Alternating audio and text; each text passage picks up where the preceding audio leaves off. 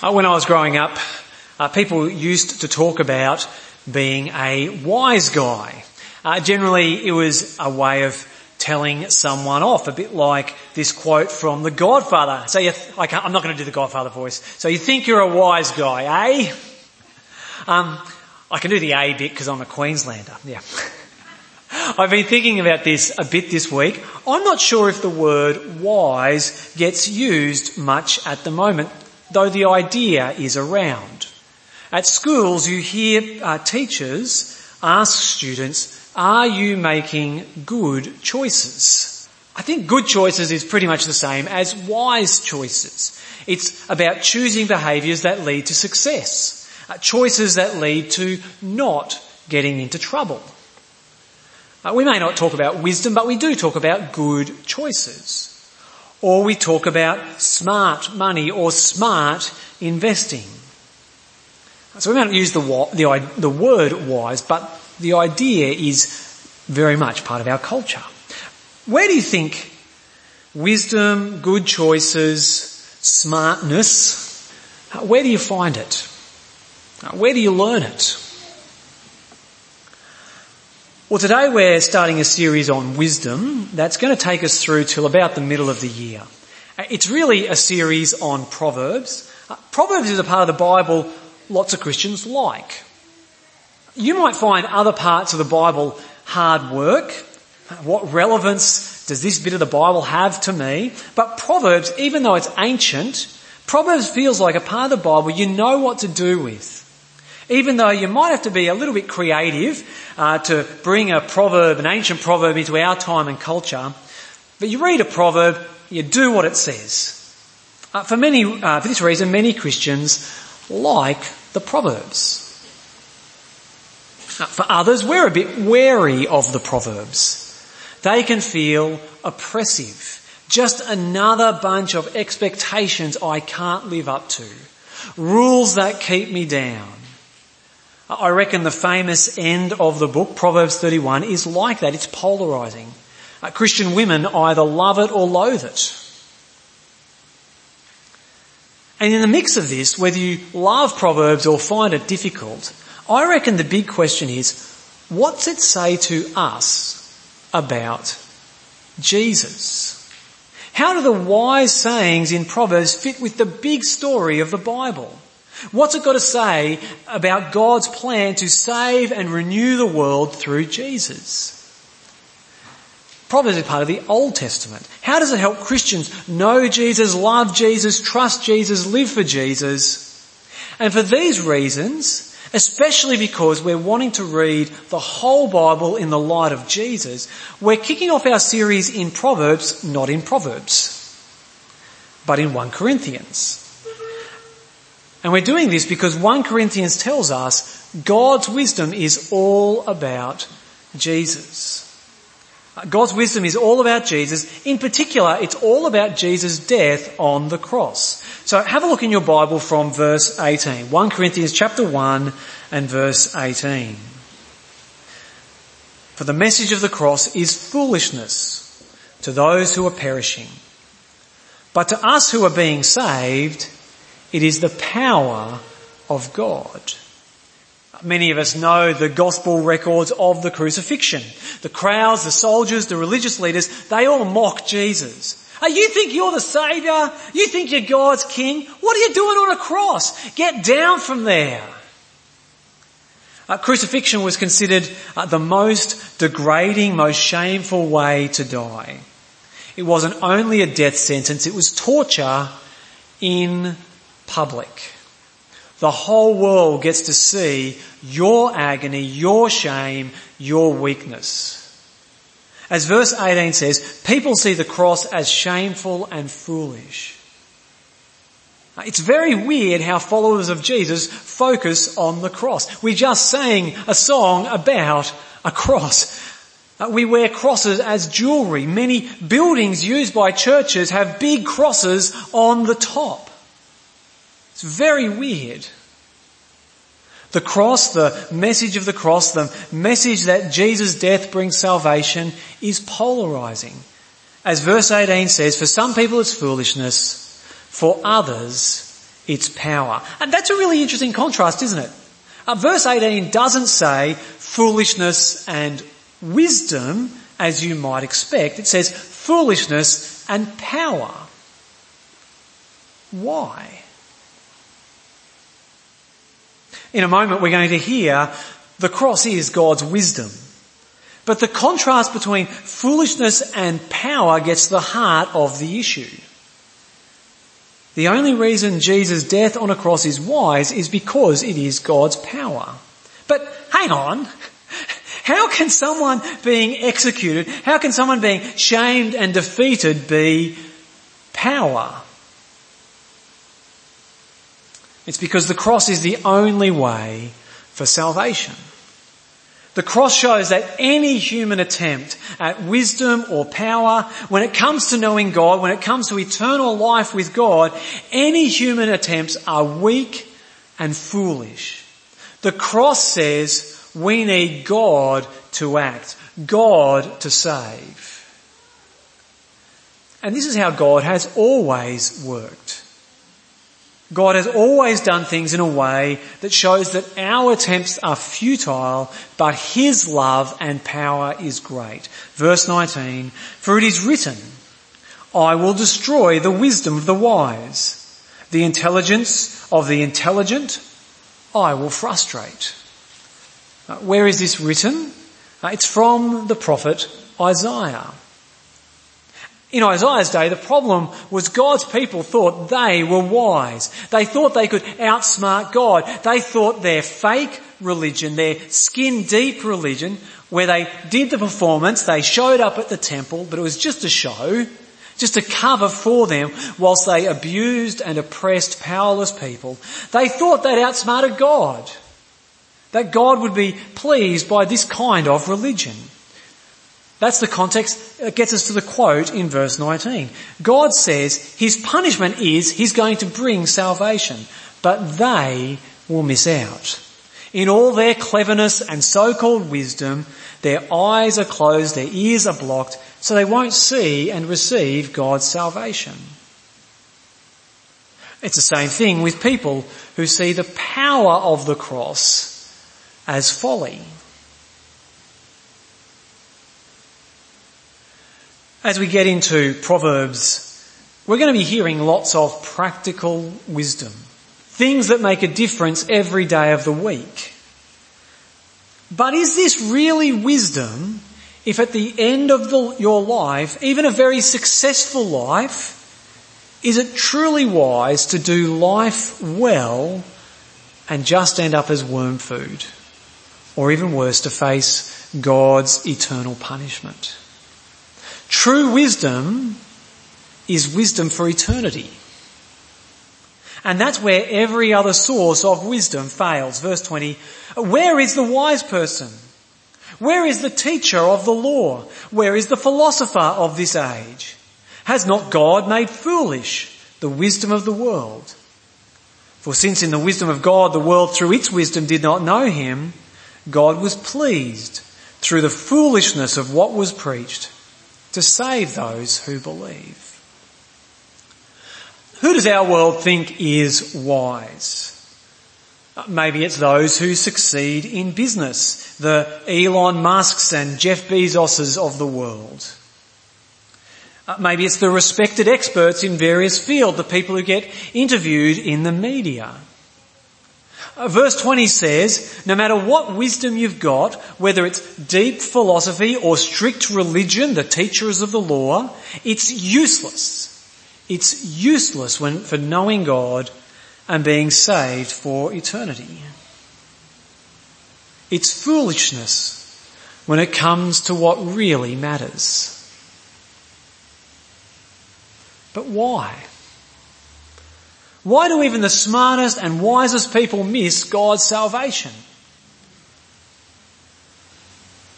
It's because the cross, the death of Jesus for salvation, the cross is offensive, weak and foolish. It's offensive, weak and foolish. Verse 22. Jews demand signs and Greeks look for wisdom, but we preach Christ crucified a stumbling block to Jews and foolishness to Gentiles.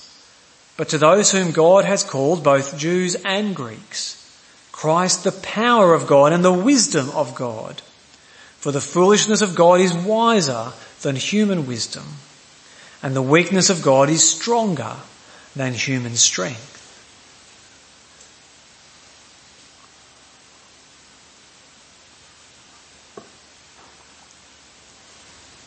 The cross is offensive to the Jewish religion. And Paul, who wrote this, should know. He, was a Hebrew of Hebrews. He's not being racist when he says Jews demand signs. He's talking about himself before he met Jesus. Or better that Jesus met him. They thought God's king would come in power, that he'd defeat the government, the Roman Empire and make Israel great again. But here's Paul and other Christians and they go around saying, the great King of glory, the promised forever King of Israel, died the most shameful, embarrassing death you can imagine. He didn't die on the battlefield, sword raised high. He died in weakness and shame. And that's offensive. That God's King, that God Himself would die in shame. Blasphemous even. And it still is today, isn't it? For Jews and Muslims, the idea that God would lower himself, even that he would lower himself to take on hum, human flesh, but particularly that he would go down to the cross is blasphemy. Others who think they're Christian, they reject the cross because they think it is divine child abuse, the father torturing the son. Uh, the reason that's not true is it doesn't take into account the triune nature of God. Father, Son and Spirit are united in their work on the cross. But the point is, the cross remains offensive and weak to religious people. The cross also seems foolish to non-religious people. Does salvation from sin really require the death of Jesus? That sounds stupid. If God is really God, couldn't he just get over sin? Couldn't he just let everyone into heaven and forgive everyone? Well, not, not, ev- not everyone. Not warmongering dictators, he shouldn't forgive them. And not abusers or racists. And definitely not those who don't use their blinkers to change lanes. But surely God should forgive everyone else. At least the people I think are good enough. Now I've put the argument in a certain way to make my point, but I'm sure you've heard that kind of thing. The cross is offensive. It's weak and foolish. And maybe I've actually made the case a bit too strongly. If you're not a Christian, you might be nodding your head, yes, you're right, the cross is foolish, I should get out of here. If you are a Christian, maybe this has got you worried. Have you been fooled to trust in something everyone else sees right through? Is the cross the emperor's new clothes? If the cross is a stumbling block and is foolish, why does anyone trust in Jesus? Verse 24 is the answer. It's the work of God. The call of God. God opening eyes to see, hearts to believe, enabling those he's called to see the cross of Christ is true wisdom and strength. By ourselves we would never see this. We'd never see how deep the problem of our sin is that it requires the death of Jesus to pay the price. We'd never recognize that Christ taking our sin onto himself, identifying with us in his death and through his death defeating sin so that he might rise to new life and reign eternally as our saviour. Without the call of God, you'd never see it. You'd see straight through it. You'd realize it is weakness and folly. But when you do, when God opens your eyes, Christ, the power of God and the wisdom of God, winning through weakness, salvation through shame, Christ, the power of God and the wisdom of God. But what difference does this make? If God's wisdom is shown uh, in the cross of Christ, what difference does this make? And how do we see this wisdom worked out in our lives? How do we show it in our lives? Well, Paul goes on to give two examples, two bits of supporting evidence to show this is what God is like. And those two bits of evidence are who God saves and how God saves. So first up, who God saves. And the Bible says, look around. Look at the people who are part of your church family and sorry to say, most of us are pretty ordinary. Have a listen from verse 26. 1 Corinthians chapter 1 verse 26. Brothers and sisters, think of what you were when you were called. Not many of you were wise by human standards. Not many were influential. Not many were of noble birth. But God chose the foolish things of the world to shame the wise. God chose the weak things of the world to shame the strong. God chose the lowly things of this world and the despised things and the things that are not to nullify the things that are so that no one may boast before him. It is because of him that you are in Christ Jesus, who has become for us wisdom from God. That is our righteousness, holiness and redemption. Therefore, as it is written, let the one who boasts boast in the Lord. Uh, what's God saying? He's telling the Corinthian church to have a look around. Look at who God has saved. They're not an impressive bunch, at least in their culture's eyes. They're not philosophers. They're not highly educated, not many PhDs or master's degrees among them. Uh, they've got no influence or power. Uh, they're not people who own big businesses. They don't have political power. No one's going to listen to them. Uh, they're not the kind of people who could form a lobby group. They're not highborn.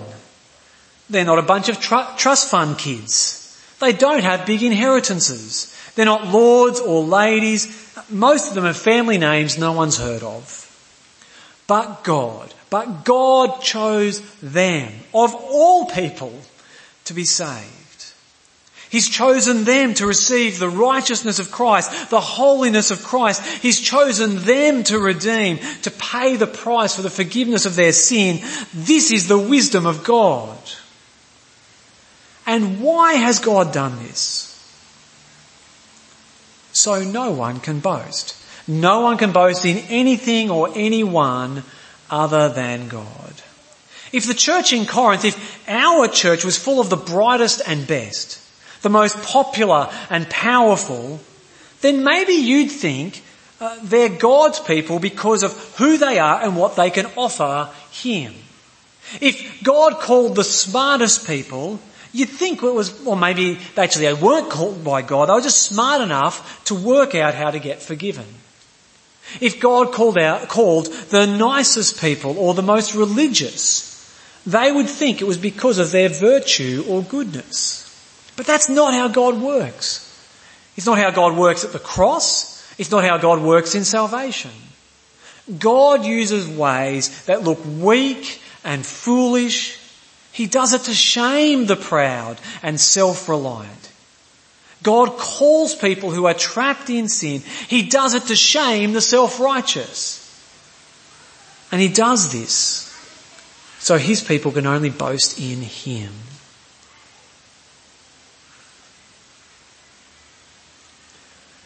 But we get this mixed up all the time.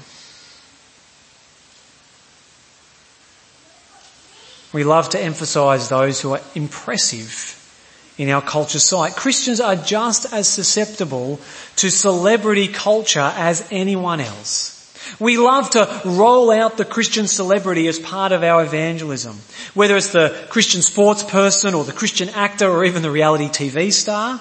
Sometimes it's the Christian academic or scientist. We love to roll them out saying, look at this famous person. They love Jesus. You should too. You think you're smart. Well, guess what? Here's an even smarter person and they believe in Jesus, so you should too. We get sucked in by the power of celebrity, which serves to undermine the no boasting gospel of Jesus. Of course it's great that God saves famous or smart people. They need free forgiveness as much as anyone. But these some bodies are no more valuable, no more or less deserving than all of us nobodies. So that's the first bit of evidence that the foolish cross is God's wisdom. We see it in those God chooses to save. The second way the foolishness, the foolish wisdom of the cross is shown is how God saves. How God chooses to get the gospel out. He uses weak messengers for his powerful message. Verse 1. This is 1 Corinthians chapter 2 and verse 1. So it was with me, brothers and sisters. When I came to you, I did not come with eloquence or human wisdom as I proclaimed to you the testimony about God. For I resolved to know nothing while I was with you except Jesus Christ and Him crucified. I came to you in weakness with great fear and trembling. My message and my preaching were not with wise and persuasive words, but with a demonstration of the Spirit's power, so that your faith might not rest on human wisdom, but on God's power. Uh, Corinth was a city that valued rhetoric, talented public speakers. It was the entertainment of the day. It wasn't so much about the content, but how it was presented. Not much has changed. And so when Paul showed up to bring the gospel to Corinth, he did something really weird. He didn't use the tricks of the trade. He didn't pull out his rhetorical bag of tricks and impress everyone with how clever an argument he could put together. He spoke the truth about Jesus with weakness and trembling. It wasn't because he didn't know how to speak eloquently in a way that would have impressed people and drawn a crowd. Paul himself tells us he was trained by some of the best public speakers. He knew how to do the, trick, the tricks. He deliberately chose to put all those tools to one side and just delivered the message with weakness. Uh, this is a bizarre decision, isn't it? Who on earth would do that? Get their worst speaker up on the big evangelistic talk. If he really wanted people to listen, if he really wanted people to be convinced, Surely he should have used every tool at his disposal. Why on earth did he use weakness in a culture that values strength? Well, he tells us it's because his message, the gospel, is a message of weakness and folly. You can't speak the message of Christ crucified using the tools of power and strength.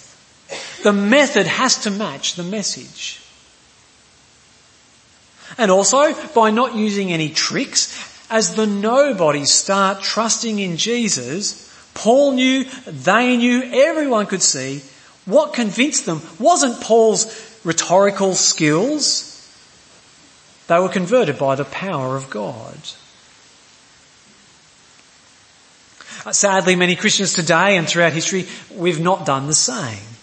We've been more like the Corinthians trying to impress people with whatever the culture values, rather than proclaiming the message of the cross using cross-shaped methods. I've already talked about our temptation to leverage celebrity. Paul would never have done that.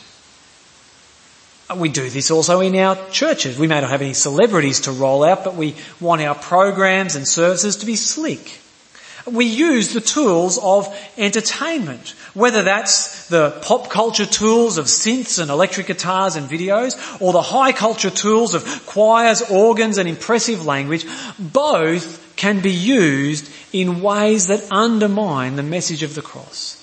We are very quick to critique the, the, the churches that use the pop culture. Why are we not so quick to critique those who just use the same tricks of high culture to impress people? both of which undermine the gospel. Uh, many churches, church buildings are designed to impress.